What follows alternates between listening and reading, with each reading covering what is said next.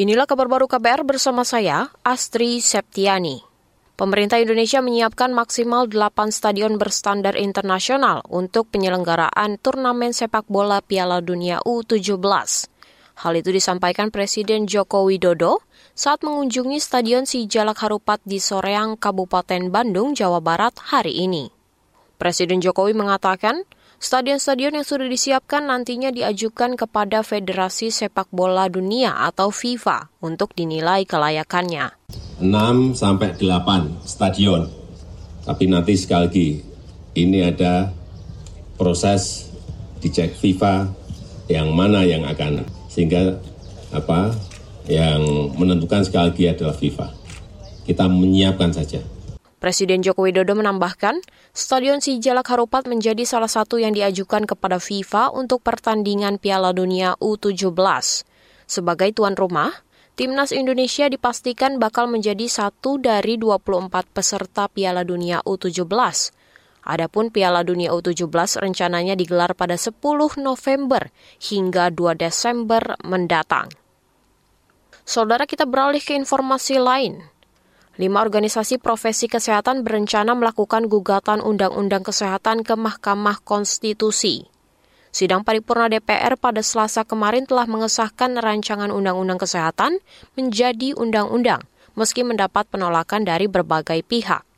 Ketua Umum Pengurus Besar Ikatan Dokter Indonesia atau PBID Adib Humaydi mengatakan, Undang-Undang Kesehatan dianggap cacat prosedur.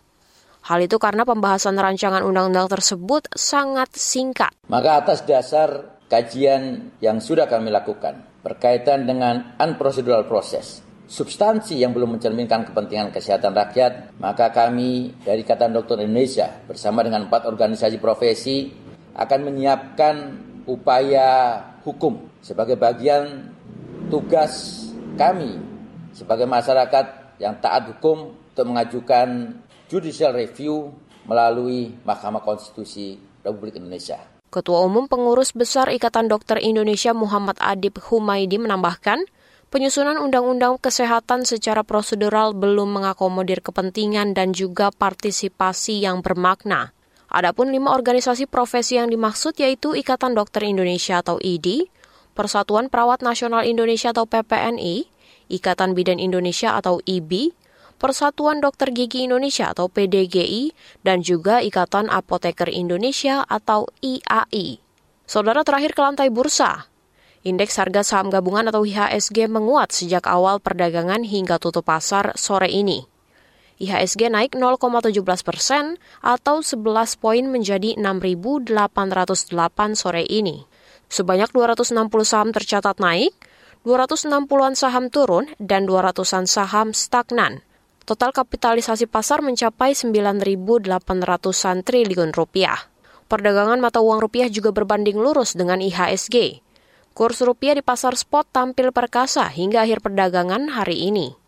Mata uang Garuda ditutup di level 15.075 rupiah per dolar Amerika Serikat. Hal ini membuat rupiah menguat 0,25 persen dibanding penutupan di hari sebelumnya yang berada di level 15.153 rupiah per dolar Amerika. Pergerakan rupiah ini sejalan dengan mayoritas mata uang di Asia. Demikian kabar baru KBR, saya Astri Septiani.